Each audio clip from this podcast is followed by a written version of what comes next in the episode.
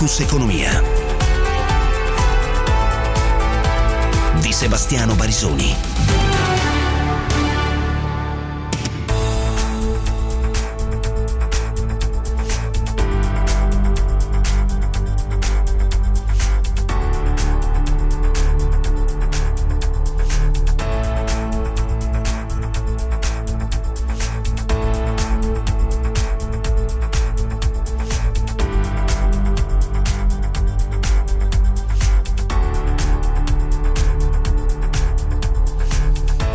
17, 10 minuti, inizia un'altra puntata di Focus Economia, i temi di questa giornata economico-finanziaria. Non, parleremo non tanto delle riaperture, è chiaro che la cronaca, come vi raccontavano i nostri GR24, è concentrata sull'incontro tra eh, regioni e governo, le proposte delle regioni di maggiori aperture a partire dal coprifuoco alle 23, ho visto anche le palestre dal 26, sono proposte delle regioni. Ehm, e altre attività e vedremo che, mm, come si dice in questi gerghi, in questi, in questi casi, scusatemi, eh, che punto di caduta si riesce a trovare eh, tra quanto dichiarato dal, le intenzioni dichiarate dal governo e le richieste di maggiori aperture avanzate dalle, eh, dalle regioni.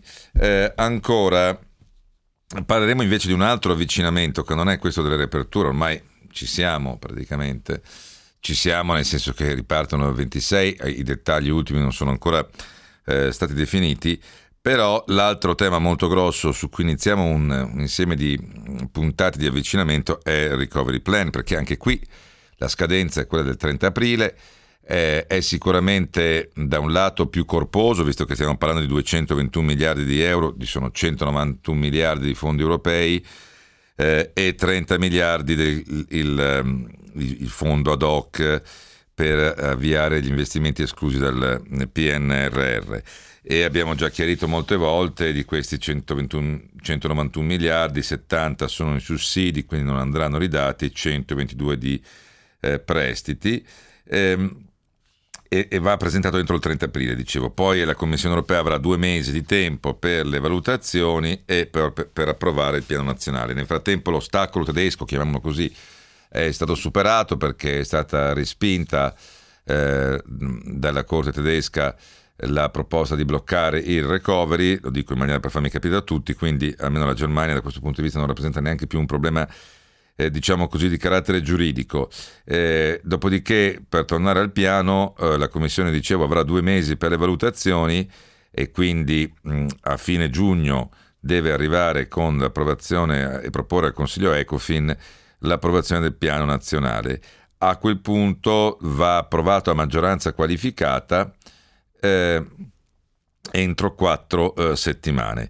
Quindi, per fare la sintesi, da quando viene presentato il piano, 30 aprile, eh, dovrebbero passare circa tre mesi per l'approvazione.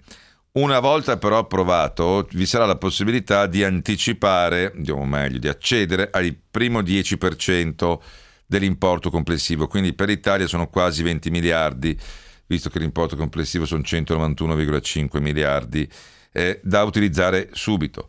Eh, e questo è il, il, la, lo schema diciamo, del, del temporale. Eh, è chiaro che il governo Draghi è partito in parte dal piano di 171 pagine del governo Conte, ma lo sta integrando e dovre- stiamo cercando di capire eh, in che modo, ma eh, ci sono già oggi eh, stati un insieme di incontri, prima con le, già ieri ne ricordavamo le parti sociali, Confindustria sindacati, eh, che hanno espresso le loro obiezioni e le loro invece attese sul, sul recovery plan. Oggi il confronto prosegue con i sindaci e le regioni il 27 aprile e quindi mart- eh, lunedì eh, sarà non solo la data delle eh, riaperture ma anche la data del, eh, in cui il Presidente del Consiglio Draghi porterà il recovery eh, plan in Parlamento e poi il 30 aprile alla Commissione europea e di questo parleremo. C'è anche un punto di intervista che avevo anticip- annunciato ieri e manderemo in onda oggi eh, realizzata con Mario Nava, che è il direttore generale della Direzione Generale Riform presso la Commissione europea, eh, proprio sui paesi che martedì 27, ho sbagliato io. Eh, quindi martedì 27 eh, verrà eh, presentato in Parlamento.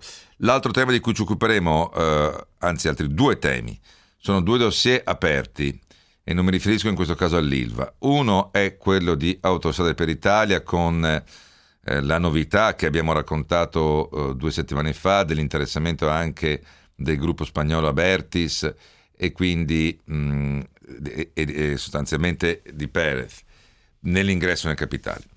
L'altra invece è il dossier all'Italia. So che alcuni di voi quando parlo di Alitalia dicono ancora l'Italia, ho capito, ma mm, in questo momento c'è non uno scontro, ma c'è sicuramente una grossa diversità di vedute tra la posizione italiana, ribadita anche dal Presidente del Consiglio Mario Draghi, dice all'Italia può essere un debito buono, eh, vediamo come viene utilizzato, e la posizione dell'Unione Europea. Ne abbiamo già parlato, l'Unione Europea dice sostanzialmente che eh, da questo punto di vista li, li, mentre le compagnie aeree per cui lei ha dato il via libera, 400 milioni Air France, 380 Lufthansa, 350 Finnair, erano in buona salute prima eh, e poi ehm, adesso eh, sono in difficoltà per via del Covid, l'Italia era in difficoltà già prima, questa è l'obiezione che fa l'Europa, quindi è diverso l'aiuto che si dà a società prima sane che sono andate in ginocchio per le chiusure, per l'assenza del turismo, e dei viaggi d'affari rispetto a un'Italia che era malata già prima. Eh, la posizione italiana invece no, è di difendere la, la, compagnia di bandiera mm, e chiedere lo stesso trattamento. Anche di questo eh, parleremo. Eh, della vicenda Autostrade per l'Italia parleremo anche perché è uscito un libro di una collega che spesso è ospite per parlare proprio di questo, sulla gestione delle autostrade, ma sarà anche il punto, la gestione di Autostrade per l'Italia fatta anche dall'azionista Atlantia ma sarà anche il punto per capire eh, dove si è arrivati con le eh, trattative. 349 238 6666 per sms e whatsapp, la pagina di Focus Economia sul sito di Radio 24 e la diretta su Facebook.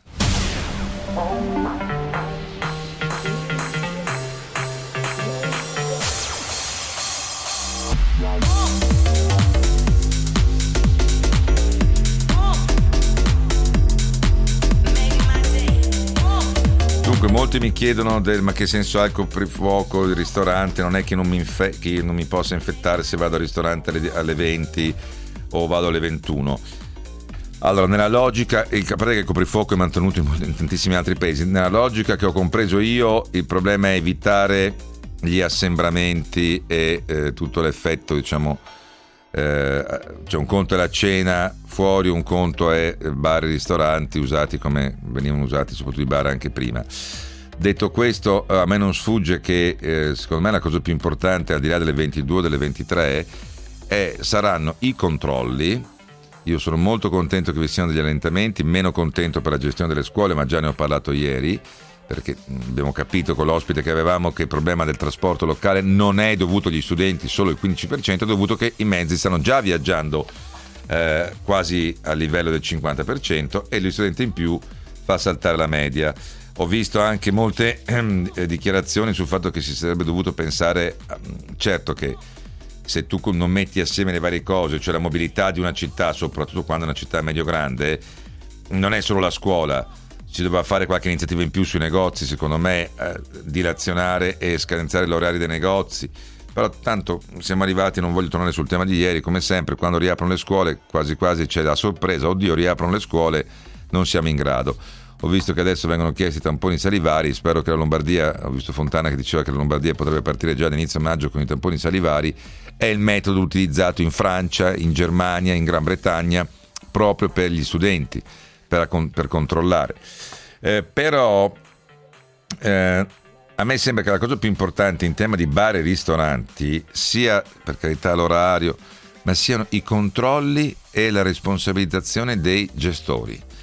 I controlli, perché è chiaro che se tu non inizi a fare i controlli, poi ti becchi. Vogliamo usare i navigli o vogliamo usare le piazze di Roma come esempio, visto le polemiche che c'erano state.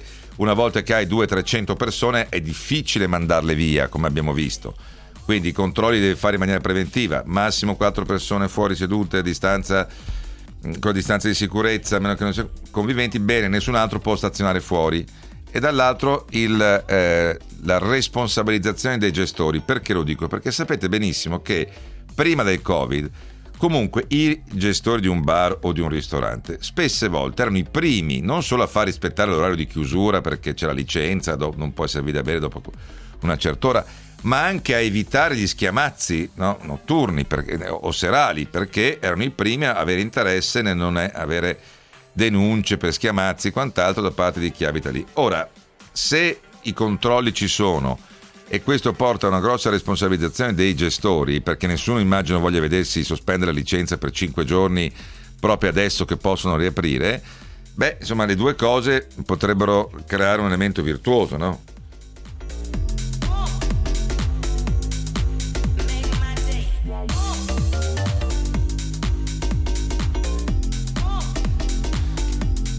Allora andiamo eh, con le altre notizie. Partiamo dalla borsa. Oggi un po' di recupero, più 0,40%, più 0,80 Parigi, più 0,40 Francoforte, più 0,80 Londra, Dow Jones più 0,40, Bene Moncler più 4,10.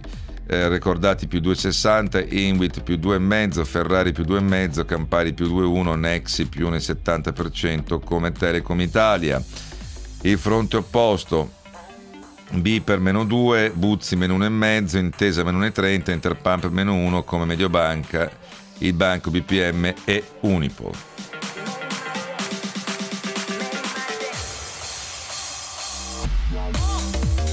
Dunque, qualcuno mi sta già scrivendo, guardi che il problema è l'atteggiamento dei gestori.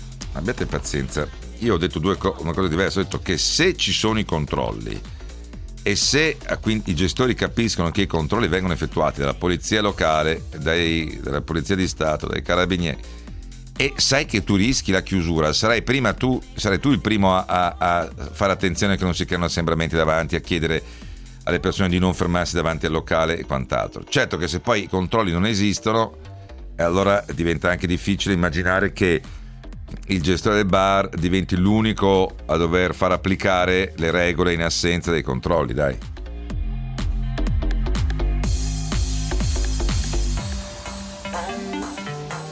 Dunque, eh, l'Australia oggi ha annullato l'accordo con la Cina sulla cosiddetta Belt and Road, la nuova via della seta. Perché lo dico? Perché l'Australia è uno dei paesi che ha preso più seriamente lo scontro anche con la Cina, è molto preoccupata anche per posizione geografica dall'impatto cinese io immagino che anche l'Italia possa andare a riguardare bene che cosa c'è dentro quell'accordo. Il mio timore, come sapete, è sempre che le frecce vadano solo dalla Cina verso l'Europa e non dall'Europa verso la Cina, cioè se la Belt and Road deve diventare un nuovo corridoio per aumentare la produzione di beni cinesi verso l'Europa, mm, no grazie. Se deve essere veramente un nuovo canale di scambio in cui c'è un vantaggio anche per i produttori europei, bene, mm, guardando però tutto un insieme di cose, perché io dei cinesi mi fido fino a un certo punto quando si tratta di fare accordi e, e, e quant'altro. Se, non ce l'ho con i cinesi, con i cinesi ce l'ho, ma ce l'ho con il, il regime cinese perché ancora stiamo aspettando un anno e tre mesi di capire che cavolo sia successo a Wuhan e perché il mondo è in ginocchio per una pandemia che è nata lì. Boh, più saputo niente. Eh. Il resto la Cina un mercato come altri.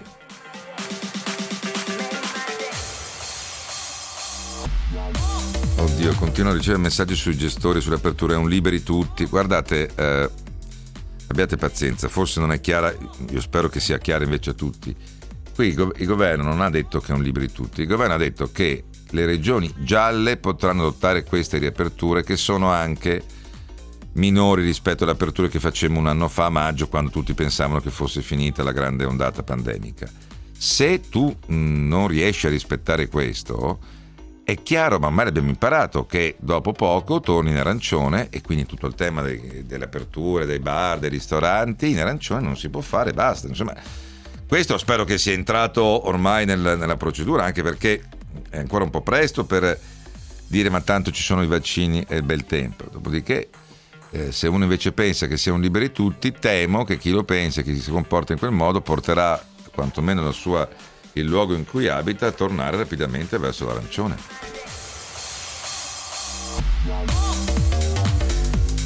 Dunque andiamo avanti, dicevo, ormai tutti sapete del, di com'è franato in maniera anche, devo dire, inattesa e forse anche imbarazzante l'intero progetto che vedeva soprattutto Juventus e Real Madrid capofile, franato la Superlega, l'Inter ha confermato, eh, la Juve ha ammesso che le possibilità si sono ridotte di azzerarla pur rimanendo convinta della fondatezza dei presupposti sportivi, commerciali e legali.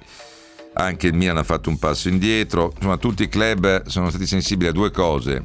Alla voce dei presidenti del Consiglio, perché quando tu vedi Johnson, Macron e Draghi dire la stessa cosa, beh, forse una domandina te la fai, e alla voce dei tifosi che si sono inalberati tutti poi un giorno potremmo anche ragionare, visto che in ballo c'erano i 6 miliardi, se non di JP Morgan, eh, forse sull'errore vero, ehm, e cioè la modalità.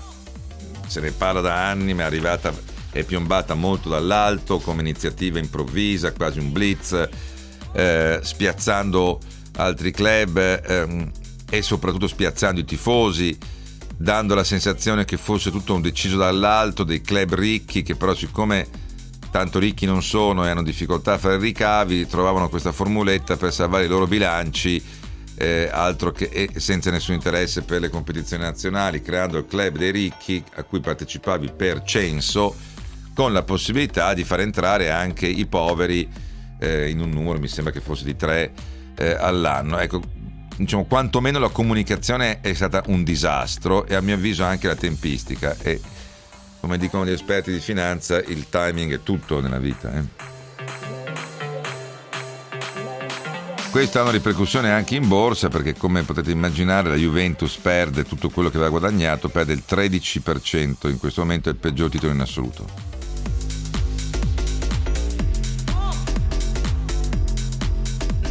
Eh, dunque, per quello che riguarda invece il recovery, ci sono alcune dichiarazioni della von ma niente di particolarmente eh, significativo. Pfizer ha identificato dei falsi vaccini prodotti in Messico e in Polonia, mentre oggi sono arrivati un milione e mezzo di dosi in Italia da destinarsi alle regioni. Allora, l'Istat oggi, eh, lo dico, non voglio fare polemica con i negazionisti, che come ho già definito sono persone che hanno paura della paura L'Istat ha preso di nuovo i decessi tra marzo e aprile del 2020 e li ha paragonati ai, a marzo e aprile dei cinque anni precedenti. Ci sono stati 50.000 morti in più rispetto alla media dei cinque anni precedenti, di cui il 60% è attribuibile al Covid, il 10% a polmonite, il 30% ad altre cause. Eh, sul totale dei decessi eh, in quel periodo, i 50.000 tra marzo e aprile, i decessi per Covid, l'85% è di persone che hanno più di 70 anni, mentre meno di uno su 5 è tra i 50 e i 59 anni.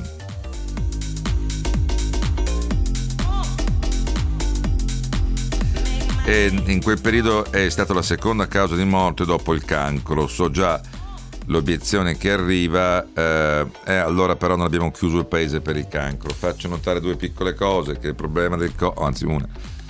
Eh, sappiamo tutti che il cancro e i tumori sono diciamo, la prima causa di morte per malattia. Il problema è che mentre chi ha un tumore si cura a casa, si cura con la chemioterapia, con la radioterapia e quant'altro, eh, l'ondata pandemica porta alla saturazione degli ospedali, non è solo il numero di morti, è che se tu non la gestisci non riesci più a gestire gli ospedali, mentre è brutto usare questo ragionamento, siamo abituati, alle terapie diciamo, di cura eh, per i tumori e, e il cancro non, non creano diciamo, un intasamento delle, delle, eh, delle terapie intensive, subintensive e dei reparti.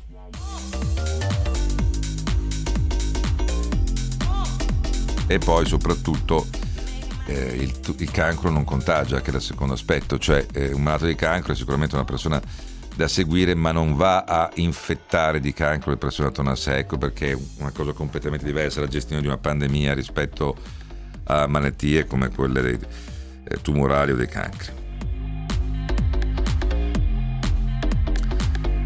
Dunque, buona notizia arriva dal mondo delle costruzioni che ha superato in Italia a febbraio i livelli pre-Covid. È il secondo mese consecutivo di crescita eh, dell'indice. È aumentato rispetto all'anno prima del 2,4%, ma in realtà mh, corretto per calendario del 3,5%.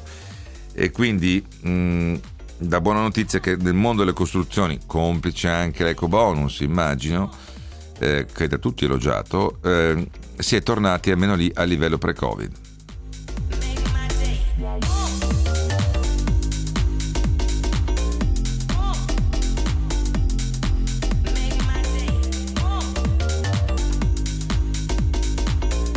Allora, vedo molti messaggi, chiudiamo sulle proposte, anche perché voglio poi attendere quella che sarà la sintesi del governo. Dicevo che eh, la riunione è convocata appunto a alle 17. Eh, il ministro Garavaglia ha detto si potrebbero anticipare le riaperture delle fiere e dei parchi al 15 giugno. Il ministro Giorgetti ha detto che porta in CDM proposte di apertura delle fiere appunto al 15 giugno e che si sta studiando un Green Pass italiano per gli stranieri, mm, per l'ingresso in Italia degli stranieri che rappresentano un pubblico fondamentale. Le regioni complessivamente hanno chiesto appunto anche l'apertura delle palestre dal 26 aprile e il coprifuoco alle 23. Eh, Bolzano va avanti con un progetto pilota per un Green Pass e anche la Val d'Aosta vorrebbe arrivare allo stesso Green Pass, però il ministro Gelmini ha bocciato, eh, ha detto ho telefonato a Compasher e l'ho invitato alla prudenza dovremmo impugnare quella legge, mh, altrimenti non è ancora tempo per quel provvedimento. Io invito, ho capito la, la voglia dei singoli presidenti delle regioni e delle province, ma non si può aspettare, cercare di aspettare che si faccia una cosa a livello nazionale, ma perché sempre questa fuga in avanti o indietro delle volte? Eh, dunque, sempre il ministro Gemmini ha detto sulle eh, coprifuoco alle 22 abbiamo ascoltato il CTS eh, e mh, il governo è fiducioso che i comportamenti eh, corretti ci porteranno a passare dalle 22 alle 23 e poi alle 24. Quindi, eh, se ben capisco, l'idea di arrivare magari a aumentare gradualmente la, il coprifuoco anche guardando che cosa succede primi, nelle prime settimane, immagino, no? Perché eh, se i comportamenti, i controlli vi saranno, i comportamenti saranno corretti, è un conto. Se poi vedi piombare le regioni dopo due settimane in giallo, il tema del 20, e in arancione il tema delle, delle 23 muore da solo. E su questo questa mattina era ospite a 24 mattina anche il eh, presidente della regione Lazio Nicola Zingaretti. Ogni misura deve essere dentro una strategia organica. Se il punto di equilibrio del governo che prevede aperture possibilità di finale all'aperto indica le 22, io credo che sia la scelta giusta. Non si possono giudicare le misure separate, ripeto, da una strategia di contenimento e di rispetto delle regole che permette di ritornare alla vita ma con attenzione.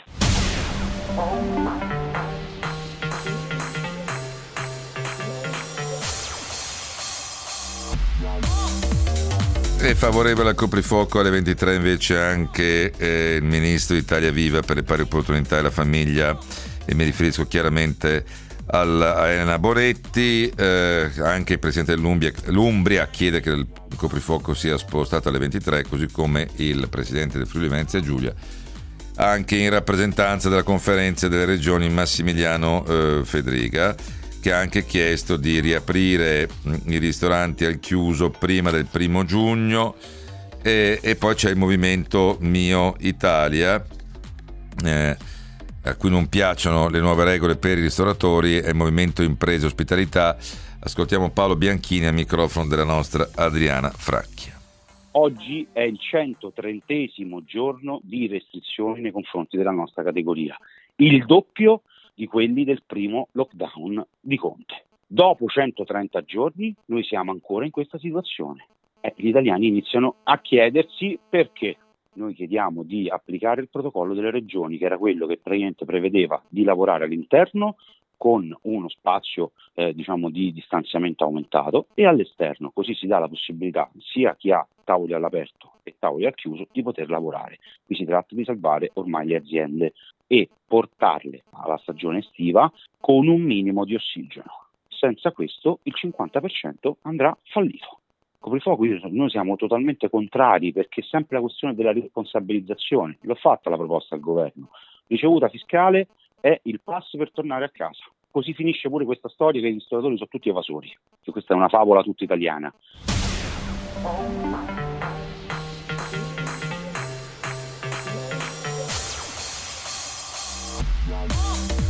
Allora andiamo sul meteo, poi ancora un paio di note sulla scuola, all'Italia eh, da un lato e autostrade mm, per l'Italia dall'altro, 349 238 6666 per sms e whatsapp. A chi mi chiede i morti ho, citato l'Istat sull'aumento di decessi eh, tra eh, marzo e aprile 2020 rispetto ai, alla media dei 5 anni precedenti. Di questi 49.000 l'Istat dice che il 60% probabilmente sottostimato è attribuibile al Covid. Questa è la eh, percentuale. Eh, allora, um, dunque, uh, qualcuno mi scrive su One, ma sì, ma dai, non posso tornare ad attaccare la Cina, lo farei ogni giorno se potessi sulla gestione di One. 349 238 6666 per sms e whatsapp andiamo sul meteo e la pubblicità e poi parliamo di scuola all'Italia e autostrade Tempo in diretta.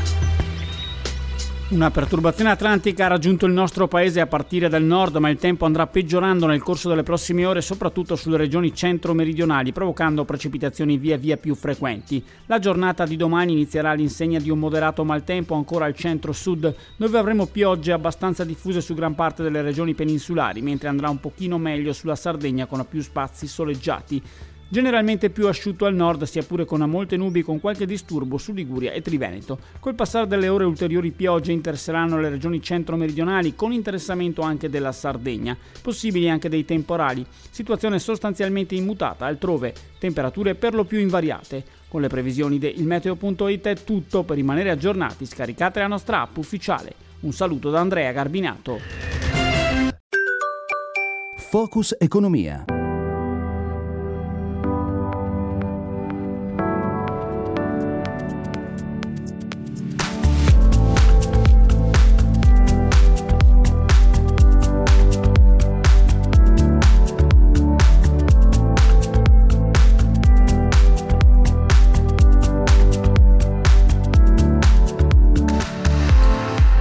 17.40 minuti, vedo che c'è ancora qualcuno che continua a contestare i dati dell'Istat sulla mortalità per Covid, io non so più che farci, si guardi i numeri. Eh, allora, invece, prima di passare al recovery, perché c'è una novità appena battuta alla scuola, allora il ministro Bianchi ha detto eh, siamo un paese che concentra tra le 8 e le 8 e mezza metà della popolazione, bisogna che tutti cominciamo a, pen- a ripensare i tempi della nostra vita, su questo la scuola è presente, vabbè. Quando è che poi questo pensiero si traduce in qualcosa di concreto, cioè iniziative a livello anche di amministrazioni locali per eh, scaglionare gli orari dei negozi e a livello di singoli istituti per scaglionare l'orario di ingresso. Eh, il ministro Gelmini ha detto non c'è nessuna marcia indietro, l'obiettivo è il 100% per la presenza, si riferisce alle, alle superiori. Eh, abbiamo attivato un tavolo con il ministro, si, pa- si parte dal 60%, ci saranno già però scuole che vanno al 75% e qualcuno già al 100%. E il presidente della regione Lazio, sempre 24 mattina, Zingaretti, ha detto nel Lazio valuteremo gli ingressi scaglionati. La cosa più importante sulla scuola sono i trasporti e la capienza delle aule. Noi proprio oggi faremo il punto con il mondo della scuola perché e con i sindaci e con la rete del trasporto, perché la cosa più importante anche qui è garantire eh, il ritorno in classe, che io penso che sia giusto, però senza far finta di sapere che la massa che si determina nei flussi verso le scuole può essere eh, pericolosa. Quindi, ad esempio, andranno, lo, andranno valutate lo scaglionamento degli ingressi per fare in modo che non ci sia un eccessivo peso sulla rete del trasporto. E mentre eh, il, come dicevo, Presidente della Regione Lombardia dice da maggio la Lombardia utilizzerà in ambito scolastico i test salivari molecolari, frutto di una sperimentazione attuata dall'Università degli Studi di Milano, ne abbiamo parlato anche ieri, eh, anche perché sono più semplici da utilizzare, meno invasivi, i salivari mi riferisco, e li usano Francia, Germania, Gran Bretagna per le scuole, hanno la stessa uh, validità del tampone mm, nasofaringeo molecolare. Infatti dai dati che citavamo ieri, sono anche più affidabili del, del tampone fai da te, quelli salivari.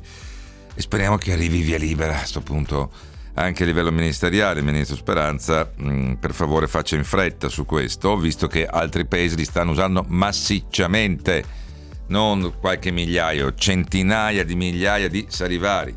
Io non ce l'ho con Speranza, però deve darsi una mossa anche su questo. Si possono usare o no? Sono pazzi in Gran Bretagna, Francia e Germania, oppure li usiamo anche noi a tappeto così la piantiamo di rompere le palle su sta cosa che improvvisamente i ragazzi tornano a scuola. Eh, delusione fra i dirigenti scolastici invece che erano già pronti a ripartire. La nostra Maria Piera eh, Ceci ha raggiunto la dirigente scolastica del liceo Bottoni di Milano, Giovanna Mezzatesta. Come mi sto organizzando non lo so, cioè quel forse è tutto, perché è, è, stato l'anno del forse, forse riapriamo, forse rientriamo tutti, forse sì, forse no. Ancora adesso noi aspettiamo una riunione in prefettura del 23 che ci dice dopo la, così, io la definisco la butad da conferenza stampa del si rientra al 100%, con quanto si rientra, perché sicuramente non si rientrerà al 100%, questo mi dispiace.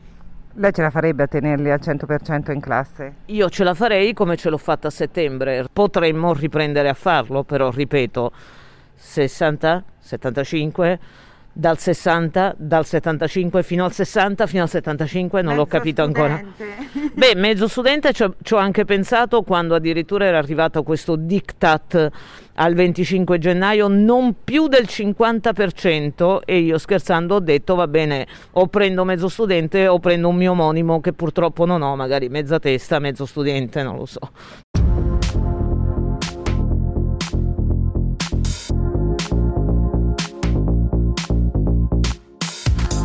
Allora, da quello che si è capito invece, anche alla luce delle parole del ministro Gelmini, eh, le, vi è libertà di arrivare al 100%. Si dice non andate sotto il 60%, se poi una scuola è già pronta, come ricordava la eh, dirigente scolastica del liceo Bottoni, eh, come ha fatto a settembre, a essere al 100%, può tranquillamente andare al 100%. Non è un obbligo a stare al 60%, è, da come l'abbiamo capito, adesso vedremo il, l'elemento conclusivo è una possibilità di scendere fino al 60%, non un obbligo di andare al massimo al 60%.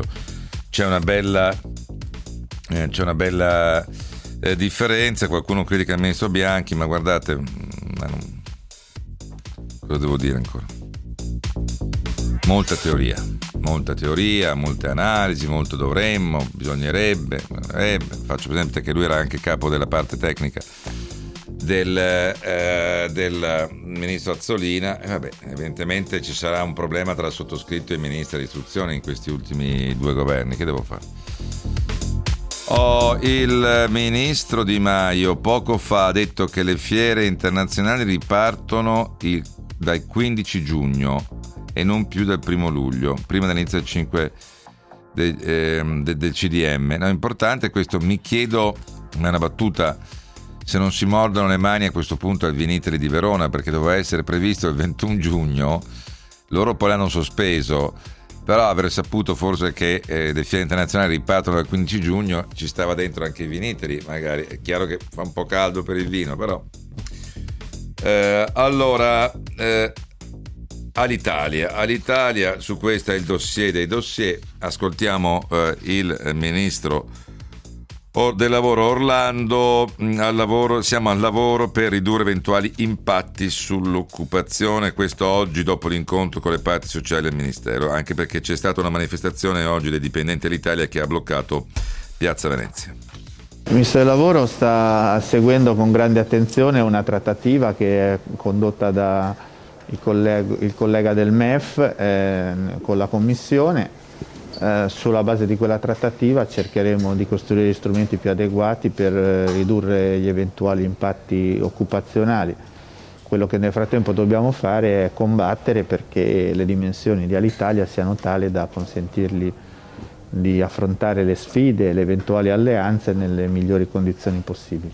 I tempi sono importanti a prescindere perché noi avremo una stagione che speriamo mm, veda persone che iniziano a viaggiare e credo che questo vettore debba essere in grado di intercettare questa stagione. Allora ringrazio per averci raggiunto di nuovo Andrea eh, Giuricin che insegna economia dei trasporti all'Università Milano Bicocca. Buonasera professore. Buonasera, grazie per l'invito. Dunque, qualcuno mi dice: Guardi, sul ritorno a scuola sembra il giorno della marmotta, eh, cioè che ogni giorno si eh, propone, è identico a, a quello precedente. Eh, anche su Alitalia a me sembra di avere, se non il giorno della marmotta, eh, dei déjà vu completi, perché ogni volta la differenza qual è qua? Allora, la prima eh, è che, come ricordava anche il ministro Orlando, se vogliamo puntare sulla stagione turistica, non dico che sappiamo che non è che l'Italia trasporti tutti gli stranieri che devono venire in Italia, ci mancherebbe, però certo avere anche dei collegamenti aerei decenti e una compagnia italiana potrebbe servire. L'altro fronte però è quello europeo, perché eh, le fonti europee dicono che la soluzione non è imminente che gli scogli restano sempre gli stessi, il numero di slot, il marchio il personale. Dicono fonti europee, dicevano ieri le fonti europee, che non c'è nessun diktat su Alitalia, ma il modello non funziona. E, e poi ancora, invece, il commissario straordinario Daniele Santosuosso ha detto se il piano mm, di ITA non funziona, no a ITA, la nuova Alitalia, se il piano non funziona, vaglieremo il piano di ITA e ehm, tutto questo mi sembra che lasci mh, sostanzialmente invariata la, la posizione dell'Italia. Ora, viste le, i, i, supporti alle altre compagnie 400 milioni Air France, quelle... Ehm, scusatemi, sono gli euro per passeggero trasportato, abbiate pazienza, ho sbagliato io. Sono, Air France ha ricevuto nel 2020 400 euro per ogni eh, passeggero trasportato, Lufthansa 380 euro, KLM 300 euro, la TAP portoghese 226 euro, la SAS 130 euro, Iberia 110, all'Italia solo 47 euro. Allora, se ho ben capito, Giuricin, l'Italia dice all'Italia ha ricevuto meno aiuto delle altre compagnie aeree e quindi eh, fatecelo aiutare. L'Europa dice no, attenzione, all'Italia andava male anche prima, e, e, i prestiti li avevate fatti anche prima, non può essere paragonata a Air France, Lufthansa e anche eh, Iberia. Come se ne esce? Come se ne esce davvero complesso perché la trattativa mi sembra abbastanza in fallo ormai da diversi anni, no? a parte gli scherzi da diversi mesi per quanto riguarda l'ultima trattativa, ma la situazione è veramente molto simile ormai da tanti anni, cioè una compagnia che indubbiamente prima della crisi già perdeva i soldi e questa bisogna ripetere è la grande differenza rispetto agli altri vettori, l'altra grande differenza è che il prezzo medio del biglietto per le diverse compagnie era sicuramente diverso. Perché, perché l'Italia aveva molto poco lungo raggio, che è di solito più caro, e quindi il prezzo medio del biglietto di Alitalia era sicuramente molto inferiore a quello di Air France o quello di Lufthansa, che invece proprio sul lungo raggio si erano andati affermando mm-hmm. negli ultimi decenni. Quindi fare anche questo confronto bisogna anche tenere in considerazione qual era il prezzo medio del biglietto. Altra cosa differente eh, la Commissione l'ha sempre ripetuto fin dal maggio del 2020, gli aiuti sono possibili solamente per quelle compagnie che eh, non erano in perdita prima del 2020, quindi nel 2019 non perdevano soldi. Ora l'Italia chiaramente, eh, come sappiamo, era in perdita e, e, nonostante questo ha ricevuto degli aiuti. Eh, quindi la situazione è veramente complessa, eh, la situazione è davvero difficile e eh, a mio parere eh, sarà, la trattativa deve sbrigarsi. Uno perché i soldi stanno finendo nella vecchia l'Italia e due perché oltretutto, oltretutto eh, l'estate sta per arrivare. Eh, questa è la domanda che ho per lei Giuricin. Allora, eh, io ho visto amici o conoscenti che hanno già iniziato a prenotare, penso alla Sardegna, visto che molti dicono faremo un'altra estate in Italia. Io non ci trovo niente di male, eh, penso che sia l'unico paese al mondo che ti offre la possibilità di andare dalle Alpi a Pantelleria, diciamo così cioè di avere tale ehm, diversità di offerta, dalla montagna ai laghi, il mare, isole, le città d'arte, come dimenticarle. Quindi se devo decidere di restare tendenzialmente in Italia va meglio a me che altri, eh, che altri mh, mm, soggetti mh, mm, europei, ma non solo. Però voglio dire, tutti gli italiani e spero anche gli stranieri che iniziano a vedere le offerte di Alitalia in questo momento su giugno, su luglio, su agosto che ci sono per la Sardegna, per la Sicilia, per le rotte eh, devono stare tranquilli, nel senso che eh, questo non è un periodo, non è novembre o ottobre eh, dell'anno scorso, questo è un periodo in cui uno deve avere anche la sicurezza di poter comprare il biglietto, no? Indubbiamente, questo, questo, è un punto davvero critico, cioè qual è la fiducia del consumatore nel poter acquistare un biglietto all'Italia. Diciamo che i governi hanno sempre detto di voler dare continuità, quindi da quel punto di vista eh, i, i, governi, tutti gli ultimi governi hanno sempre detto noi salviamo i sol- con i soldi del contribuente all'Italia, ma l'Italia continuerà. Questo è il primo punto.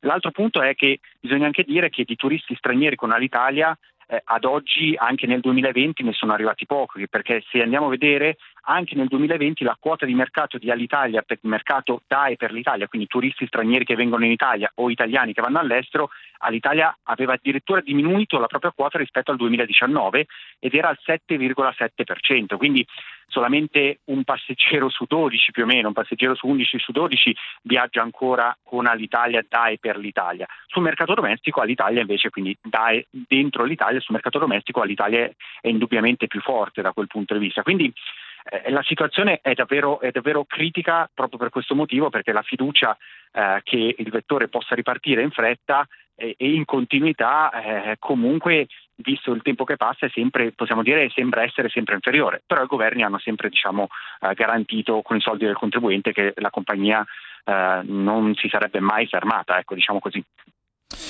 Eh, sì, eh, quindi lei, se ho ben capito, lei eh, ritiene che vi siano tempi molto lunghi o comunque non brevi per la trattativa con l'Europa, anche al momento siamo al braccio di ferro eh, tra la posizione italiana e quella, ehm, e, e quella europea. Fac... Dica. Sì, Dico, non è facilissimo sapere perché sono, comunque non, non, è una cosa di mercato che è facile prevedere, è una trattativa vera e propria politica qua, quindi fra Commissione e governo italiano. Il tempo però è breve perché sono finiti i soldi della vecchia all'Italia e l'estate sta arrivando, quindi è, è difficile dire se sarà lunga o breve. Io mi aspetto piuttosto che sarà abbastanza breve perché in qualche maniera devono trovare una soluzione, altrimenti l'Italia non ha speranza di andare avanti dal punto di vista di Alitalia sempre. Sì, lei fa bene a ricordare che poi l'impatto sugli stranieri, sì, però attenzione, alcuni usano anche poi Roma e Milano come snodo per spostarsi dentro l'Italia e comunque ci sono anche gli italiani che devono muoversi, devono sapere eh, che eh, tratto utilizzare, anche perché penso che, io mi auguro di sbagliarmi, ma insomma, eh, penso che quest'estate sarà ancora un'estate in prevalenza quanto a viaggieri di italiani, poi se andrà come l'anno scorso che si sono visti anche eh, soprattutto nel centro-nord, stranieri arrivare molto in auto, devo dire, rispetto a altri, altri anni, questo non, non, lo sappiamo dire e dovremo anche capire cosa se ne sarà dal primo giugno del pass europeo, andamento della campagna vaccinale e quant'altro. Allora, intanto grazie mh, al professor Giuricin, eh, mi avvio al GR24, però introduco subito il prossimo tema che inizia sempre per A, ma non si chiama, ed è sempre un tormentone, ma non si chiama l'Italia, si chiama Autostrade per l'Italia.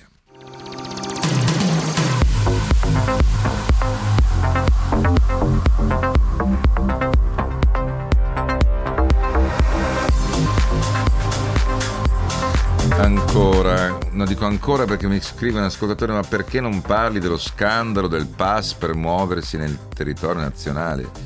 Ma qual è lo scandalo? È anticostituzionale o illiberale? Perché secondo lei in questo momento non c'è un problema di limitazione delle libertà individuali? Ma qual è lo scandalo? Ho capito, dice è avvantaggiato quello che ha fatto il vaccino. Eh, ho capito. Ma il pass è un'idea che non abbiamo solo noi, eh, la vuole tutta l'Europa e non solo, anche la Gran Bretagna. Laura Galvagni ha scritto lì, eh, oltre che essere spesso ospite anche in questo programma per parlare di autostrade, ha scritto un libro, casa editrice Rizzoli, in libreria da ieri, Autostrade in frantumi, il crollo del ponte Morandi e non solo, tra finanza e politica, una storia tipicamente italiana. Laura, in 30 secondi poi ti riprendo, perché una storia tipicamente italiana? Ah, perché è una storia che prende in causa un po' tutti i personaggi chiave del nostro paese, si parte dalla politica, si passa dai manager finanziari ai grandi imprenditori, eh, all'inerzia dello Stato. È un po' una storia tipicamente italiana perché è una storia eh, dove per definizione dopo il crollo del ponte Morandi si è cercato subito di individuare il colpevole di quella che era una tragedia immane, ma in realtà è un sistema di responsabilità che non ha funzionato e che appunto io vado a raccontare in questo mm. libro. Sì, che potrei dire è, è, la, è, un paradigma, cioè come non si deve privatizzare o meglio dare in concessione una rete che è dello Stato, che è stata fatta dai soldi degli italiani, non perché sia sbagliato darla in concessione, perché, ma perché poi se nessuno controlla cosa fa il concessionario, la colpa è in primis del concessionario, ma anche del controllore, no? oppure eliminiamo la polizia e i carabinieri nell'idea che ogni cittadino sia onesto, il che non vuol dire difendere la gestione di Atlantia e degli azionisti Benetton su Autostrade per l'Italia. È mancato anche il controllo. Comunque ne parliamo dopo per poi arrivare anche al recovery plan, non con te chiaramente Laura, 349 238 6666 per sms e whatsapp. È bello ascoltare la mobilità che riprende, le persone che partono e i turisti che ritornano. Il sogno diventerà presto realtà. Promuovete oggi il turismo italiano, le vostre terre, i consorzi, i villaggi vacanze. Nextcom con il sito promuoverilturismoitaliano.it pianificherà all'estero la vostra pubblicità. Promuovete subito in Europa e Russia i luoghi d'Italia. Consultate il sito promuoverilturismoitaliano.it. Acquistare la nuda proprietà di un immobile con Preatoni Nuda Proprietà significa effettuare un investimento intelligente destinato a crescere nel tempo e ad elevato valore sociale. Chiama il numero verde 882 55 55 oppure visita www.preatoninudaproprietà.it per scoprire come. Con Preatoni Nuda Proprietà la casa ha un nuovo valore. Torniamo a godercela un po'. In poltrone sofà, volere è godere. E con il molto più di metà prezzo sui nuovi modelli della collezione ti godi un po' di dolce vita. Cosa fai ancora lì? Adesso sì che puoi venire da noi. Ti aspettiamo nei nostri negozi aperti. Poltrone sofà, autentica qualità. Digitalizza la tua azienda con San Marco Informatica e migliora la tua vita lavorativa. sanmarcoinformatica.com Focus Economia.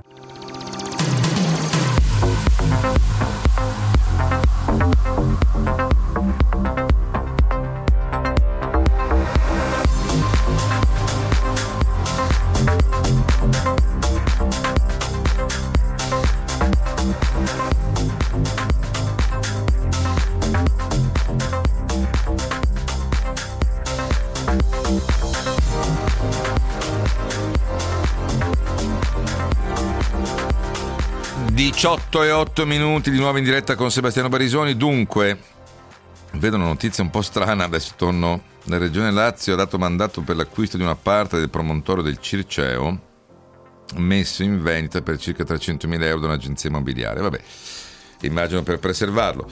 Eh, torniamo Invece su Autostrade per l'Italia, Laura Galvagni, autrice, oltre che collega del Sole 24 Ore, che spesso abbiamo ospite, autrice del libro Autostrade in frantumi, il crollo del Ponte Morandi, non solo tra finanza e politica, una storia tipicamente italiana, in libreria da ieri per i tipi di eh, Rizzoli. Laura, dicevi nella prima eh, risposta molto breve che è una storia molto italiana, come recita il titolo, perché ci sono un insieme di errori, c'è l'errore della Conce- errore, la colpa della concessionaria di non aver fatto gli investimenti previsti e anche previsti in base agli aumenti tariffari, la colpa dello Stato di non avere controllato eh, gli investimenti previsti. Sì, esatto. Quello che spiego poi nel libro è che in tutta questa vicenda io racconto eh, sostanzialmente i vent'anni della privatizzazione, partendo però eh, dal progetto del Ponte Morandi. Ci sono tutta una serie di responsabilità, eh, quindi non c'è un filo rosso che collega eventi o personaggi, ma piuttosto ehm, viene sostanzialmente tracciato un quadro abbastanza cupo con mille sfumature, perché si parte appunto eh, dalla, dagli anni 60, da questo progetto avveniristico di questo ponte che voleva ehm, essere perfetto nella realtà, ma che poi quando si è trattato sostanzialmente di realizzarlo è nato già malato perché è nato già con delle difformità rispetto a quelle che erano il progetto mm-hmm. iniziale, rispetto a quelli che erano le intenzioni del costruttore, difetti di cui eh, tutti fin dall'inizio ne erano fondamentalmente consapevoli, ma negli archi, nell'arco degli anni, considerate che è stato inaugurato agli inizi degli anni 70, pur nella consapevolezza che c'era qualcosa che non funzionava in questo sistema di equilibri ehm, attraverso cui è stato costruito il ponte, non sono mai stati fatti interventi strutturali che andassero a incidere su quelle che erano state le difformità inizialmente rilevate. Questo è un primo punto. Poi all'interno di questo punto eh, c'è anche lo Stato, lo Stato assente, lo Stato dormiente che non controlla. Ci sono i Benetton che inizialmente trascinati nella partita perché lo Stato aveva necessità a fine anni 90 di privatizzare le autostrade per poter entrare nell'euro e gli, i Benetton vengono trascinati tra virgolette a forza nella privatizzazione. Eh, quindi inizialmente Poi però gli piace, di... diciamo. Sì, esatto. All'inizio c'è un po' di ritrosia, poi improvvisamente si rendono conto che è un'attività per definizione in ascesa eh, e che quindi tutto sommato è un'attività che gli garantisce una determinata redditività con pochissimo impegno, quindi sostanzialmente incominciano a trattarla, io lo, lo spiego così anche perché un manager stesso l'ha detto così, eh, quasi fosse un BTP, cioè come un qualcosa, un investimento che deve rendere, ma e che ti dà una cedola fissa, eh certo. esatto, la cui gestione del rischio, mm, insomma, se ne occupano altri. Questi altri erano i manager, i manager stretti da un lato dalla, dagli azionisti che evidentemente eh, gradivano l'essere ripagati con i dividendi e dall'altra parte dalla necessità invece di far funzionare bene l'azienda. E poi appunto, come ti dicevo, c'è lo Stato, lo Stato assente che non mm. controlla e una politica che negli anni si è dimostrata spesso rissosa, eh, quindi alzando i toni anche nei confronti dell'azionista, ma poi a conti fatti inconcludente, perché quella sì, convenzione... C'è anche, c'è anche stato, non devo certo spiegarlo a te, una politica invece all'inizio molto accomodante con i Benetton. Eh, una, esatto, eh, esatto. Beh, insomma, sappiamo... C'è stato all'inizio appunto la politica accomodante per trascinare i Benetton nella partita, poi... Mm Pochi anni dopo si è cominciato a mettere in discussione quelli che erano eh, gli elementi essenziali della convenzione e della concessione, ma alla fin fine si è cominciato a discutere di concessione nel 2003 siamo al 2021 e il piano economico finanziario eh, nuovo che dovrebbe regolamentare, ridefinire i rapporti tra Stato sì. e concedente è ancora all'attenzione del Ministro. Allora mettiamola così, se non fosse che ci sono stati anche i, i morti esatto. del Ponte Morandi, eh, potremmo dire che questa è una vicenda paradigmatica da studiare nelle nelle business school su come non si gestisce una privatizzazione intesa come concessione, nel senso che tu hai dato in concessione una, rete, una parte della rete autostradale, eh, temo che non valga solo per Autostrade per l'Italia ma anche per altre concessioni, senza poi controllare cosa faceva chi le aveva prese in concessione e così non può andare per comodità, per incapacità, per vicinanza con i Benetton, quello che volete. Eh, eh, una domanda ultima, però te la chiedo. Eh, riguarda invece la cronaca, te la faccio ma riguarda la cronaca. Eh, certo. Invece sulle eh, vicende dell'assetto societario dopo l'ingresso, dopo la disponibilità, l'ingresso anche eh, di Florentino Perez, in questo caso non parliamo di Superlega ma dell'ingresso nel capitale di Autostrade per l'Italia, a questo punto come è mutata l'offerta e la situazione? Situazione è mutata che eh, alla stato attuale Cassa Depositi e Prestiti e gli altri due fondi che lavorano con Cassa, cioè Blackstone e Macquarie, eh, sarebbero al lavoro per predisporre quella che tutti ci auguriamo essere l'ultima offerta, un'offerta che si avvicini mm. ancora leggermente di più a quelle che sono le ambizioni di Atlantia, del Consiglio di amministrazione di Atlantia. Eh, Atlantia conta di andare evidentemente in trattativa esclusiva con CDP, eh, ma sullo sfondo c'è Florentino Perez. Eh, a Florentino Perez che ha manifestato l'interesse ad entrare nella partita, Atlanti ha sostanzialmente detto che evidentemente l'interesse è gradito, ma che allo stato attuale c'è anche un altro percorso in atto e quindi se vuole farsi avanti deve farsi avanti in tempi rapidi o quantomeno dicendo con certezza quello che vuole fare. Sì, devo dire che Sole 24 Ore per prima aveva pubblicato quello che poi è stato uh, confermato, cioè una lettera scritta da Atlantia a, a CS, quindi al gruppo spagnolo di Florentino Perez, per chiedere appunto di, di, per chiedergli di indicare come intende eh, procedere dopo l'interesse espresso, cioè non può restare solo un interesse così eh, generico espresso poi non che non porti a mh, mm, passaggi successivi a, e a passi anche eh, successivi. Anche questo è un dossier che adesso vedremo che, che forma prenderà, eh, fermo restando che tra l'altro oggi eh, ci sono stati all'attenzione della Cassa Depositi e Prestiti due dossier, uno è quello appunto di eh, Autostrade per l'Italia, l'altro riguarda l'Open Fiber, quindi tutto il tema di eh, se, aver, se, riuscire ad avere un unico soggetto che va a digitalizzare, cablare, si sarebbe detto una volta, il, eh, paese. Non siamo comprensivi, immagino, con i Benetton. No, io penso che in questo programma le critiche ai Benetton siano state fatte non solo da sottoscritto, anche da Laura Galvagni. Però è corretto in una ricostruzione storica ricordare che all'inizio vi, vi fu una reticenza nell'ingresso e poi invece il giocattolo piacque tanto, tantissimo, piacque anche troppo se vuole, se vuole la mia opinione, perché era, troppo, era un giocattolo perfetto, nessuno ti controllava gli investimenti, tu aumentavi i pedaggi, l'azionista chiedeva i dividendi e tanto il gioco andava avanti così, finché non è diventato un gioco mortale. Grazie anche a Laura Galvagni, andiamo sul traffico. Focus Economia.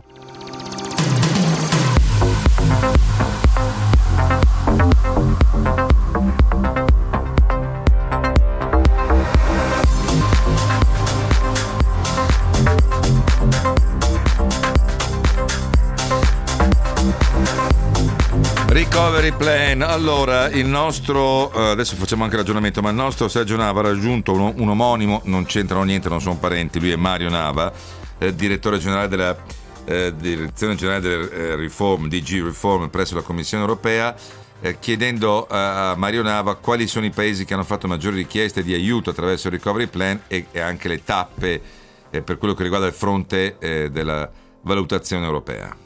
I paesi, diciamo che in termini assoluti, da quando eh, noi esistiamo e diamo, e diamo supporto in termini di conoscenza, c'è un gruppo di paesi che beneficia di più e in questo gruppo di paesi c'è sicuramente l'Italia. Gli altri sono la Grecia, la Croazia, la Romania, Cipro, la Lituania, eccetera. La cosa importante da capire è che però in realtà non è il numero di progetti in cui noi aiutiamo che veramente identifica. Quello che importa è vedere come questi progetti cambiano la struttura economica di un paese e permettono al paese di, uh, e permettono al paese di fare il salto di qualità. Il nostro intervento è su cinque aree principali, che sono le stesse cinque aree delle uh, country specific recommendations, quindi l'area della governance and public administration, gestione delle finanze pubbliche, crescita e contesto imprenditoriale, mercato del lavoro, istruzione e salute e il settore finanziario. Queste sono le cinque aree.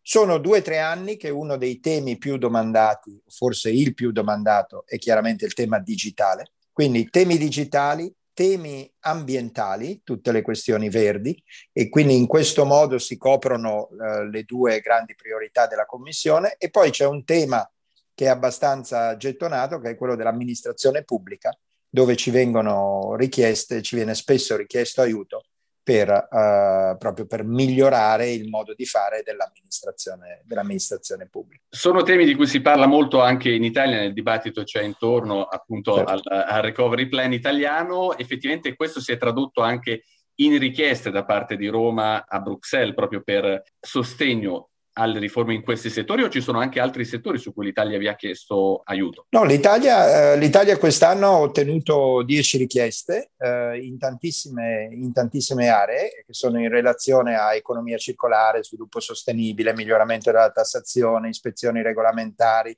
disabilità e protezione sociale. Ce ne sono alcune che forse anche i nostri ascoltatori hanno sentito. Credo che la più famosa in Italia sia quella per la creazione delle zone economiche speciali, ZES, che promuovono l'imprenditorialità nel sud Italia. Sono state sviluppate grazie al supporto tecnico fornito dalla, dalla, dalla nostra DG, dalla DG Riform. Poi abbiamo lavorato anche con il Ministero dell'Economia per aiutare le piccole e medie imprese a investire di più e meglio nelle competenze dei loro dipendenti e quello che si chiama le questioni del upskilling e reskilling dei lavoratori e poi abbiamo eh, anche aiutato a convogliare risorse verso gli investimenti, gli investimenti sostenibili. Un altro che ho visto spesso citato è un lavoro che stiamo facendo sempre con il Ministero delle Finanze per disegnare nuovi strumenti per ridurre l'evasione fiscale. State vedendo le prime riforme arrivare in porto? A livello europeo, dunque, noi stiamo avendo interlocuzione con tutti i paesi, eh, parliamo moltissimo, discutiamo moltissimo con praticamente tutti i paesi ogni giorno, stiamo vedendo che tutti questi piani si stanno, si stanno costruendo, adesso la scadenza si avvicina, direi che un punto fondamentale eh, è sicuramente quello di una certa eh, coscienza, presa di coscienza da parte di tutti gli Stati membri che questo programma, che lei chiama Next Generation EU, e all'interno del Next Generation EU il punto, il, il, il, lo strumento più grande è il Recovery and Resilience Facility. Ecco, questo programma eh, richiede degli sforzi eh, organizzativi, di progettazione e poi di sviluppo e poi di attuazione eh, rilevanti e diversi dagli sforzi del passato. L'Italia, come dicevo, sta procedendo uh, bene nella nostra interlocuzione con noi. Noi siamo uh, soddisfatti del fatto che tutti i progetti di uh, aiuto alle riforme strutturali sono progetti in relazione con il piano nazionale di recovery and resilience e siamo anche abbastanza soddisfatti che questi progetti coprono, coprono molte aree. La questione, una delle questioni che ci fa ancora ben sperare è ovviamente il lavoro che vediamo si sta facendo molto sulla pubblica amministrazione in Italia e qui questo lavoro di digitalizzazione, ma anche oltre digitalizzazione, sburocratizzazione, eh, velocizzazione dei processi, eccetera, è un lavoro essenziale.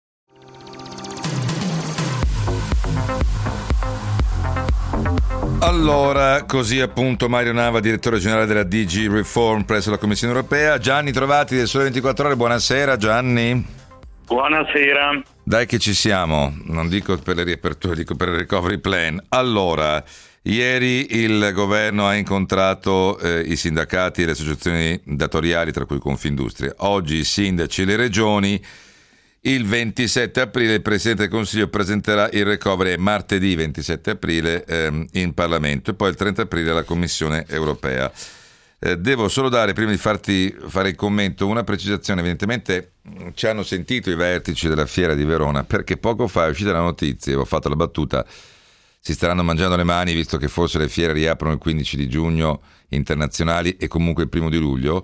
Poco fa il direttore generale di Verona Fiere, Giovanni Mantovani, ha detto a un convegno della Coldiretti che eh, vi sarà è confermata Opera, Opera Wine il 19 giugno mh, a, a, Verona e poi il Vinitali avrà un'edizione speciale dal 17 al 19 ottobre.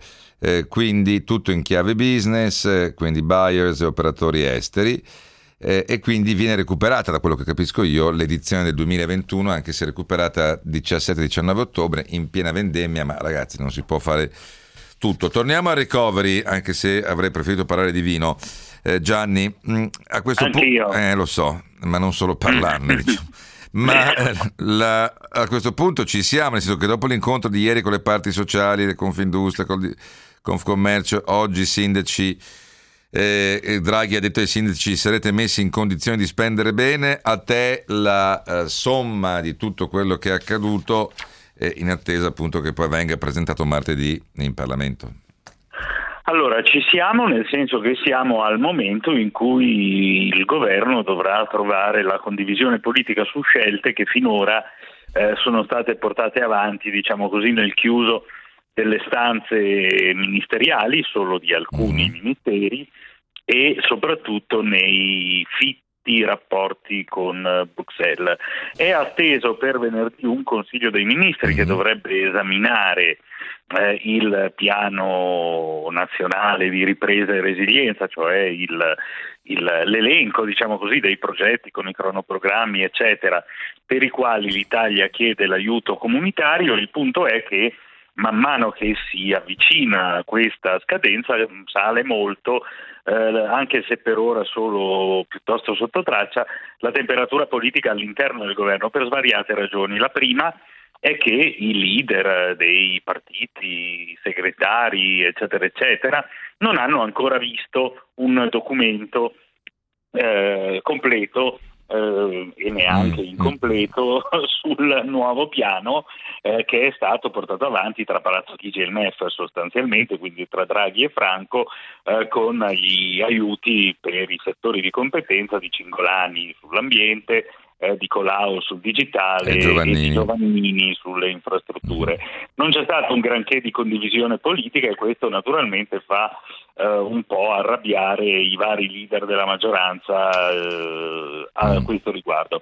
la seconda cosa è che eh, non c'è stata questa condivisione non perché a Draghi stiano antipatici i eh, segretari dei partiti, ma perché la revisione imposta con, dal, dal, confronto eh, con Bruxelles potrebbe contenere qualche sorpresa eh, non del tutto positiva per, per esempio? partiti. Per esempio oggi i 5 Stelle si sono agitati eh, contro l'ipotesi, è una voce che gira, ma in realtà gira da molte settimane perché è un uh, problema mm. per la Commissione, di riduzione dei fondi del super bonus del 110%. In generale la um, Commissione europea nel valutare le, le proposte non impazzisce di gioia quando vede incentivi fiscali puri e semplici a privati, preferisce detta Sì, male. va detto che l'eco bonus si chiama eco bonus perché deve permettere maggior risparmio energetico, siccome questo piano europeo Next sì, EU, vietano naturalmente, Next, però, Next EU diciamo, Generation ha come pilastro la eh, sostenibilità ambientale, la digitalizzazione e la coesione sociale. Beh, mi sembra che come sostenibilità ambientale se mettiamo in campo edifici che consumino meno energia, mi sembra che siamo in quella direzione, per carità non, non voglio adesso sostituirmi alla no, commissione. non c'è dubbio, il problema è nello strumento, già un pezzo di transizione 4.0, quel eh, pacchetto di incentivi uh-huh. fiscali per gli investimenti delle imprese è già uscito eh, dal PNRR, tant'è vero che deve essere finanziato con debito diciamo sovrano nazionale, eh, perché proprio lo strumento degli incentivi fiscali ai privati non è in Non è cima gra- alle, alle griglie eh, di valutazione. Dopodiché, appunto, quindi ci dovrebbe essere venerdì una prima eh, esame, una prima condivisione in Consiglio dei Ministri, lunedì, martedì eh, successivi poi per arrivare ho capito. al, al Parlamento. Naturalmente lo svelare le carte è presumibile, come dire, farà venire fuori un po' di questa tensione dentro il governo, ma arrivare il più vicino alla scadenza serve per Draghi Vabbè. anche a limitare, diciamo così, Il dibattito eh, politico. gli effetti collaterali del dibattito. Quindi eh, così con i segretari dei partiti che si sposteranno dal riaperture, coprifuoco, bar, piscine al recovery. Mi confermi sì o no? Perché devo veramente chiudere che invece la governance, cioè chi, a chi farà capo che cosa, potrebbe assumere la forma di un decreto ad hoc? Sì o no? Potrebbe assumere la forma di un decreto ad hoc, forse slitta. Ok, noi ci risentiremo anche con Gianni Trovati, ok, nel senso ok per adesso.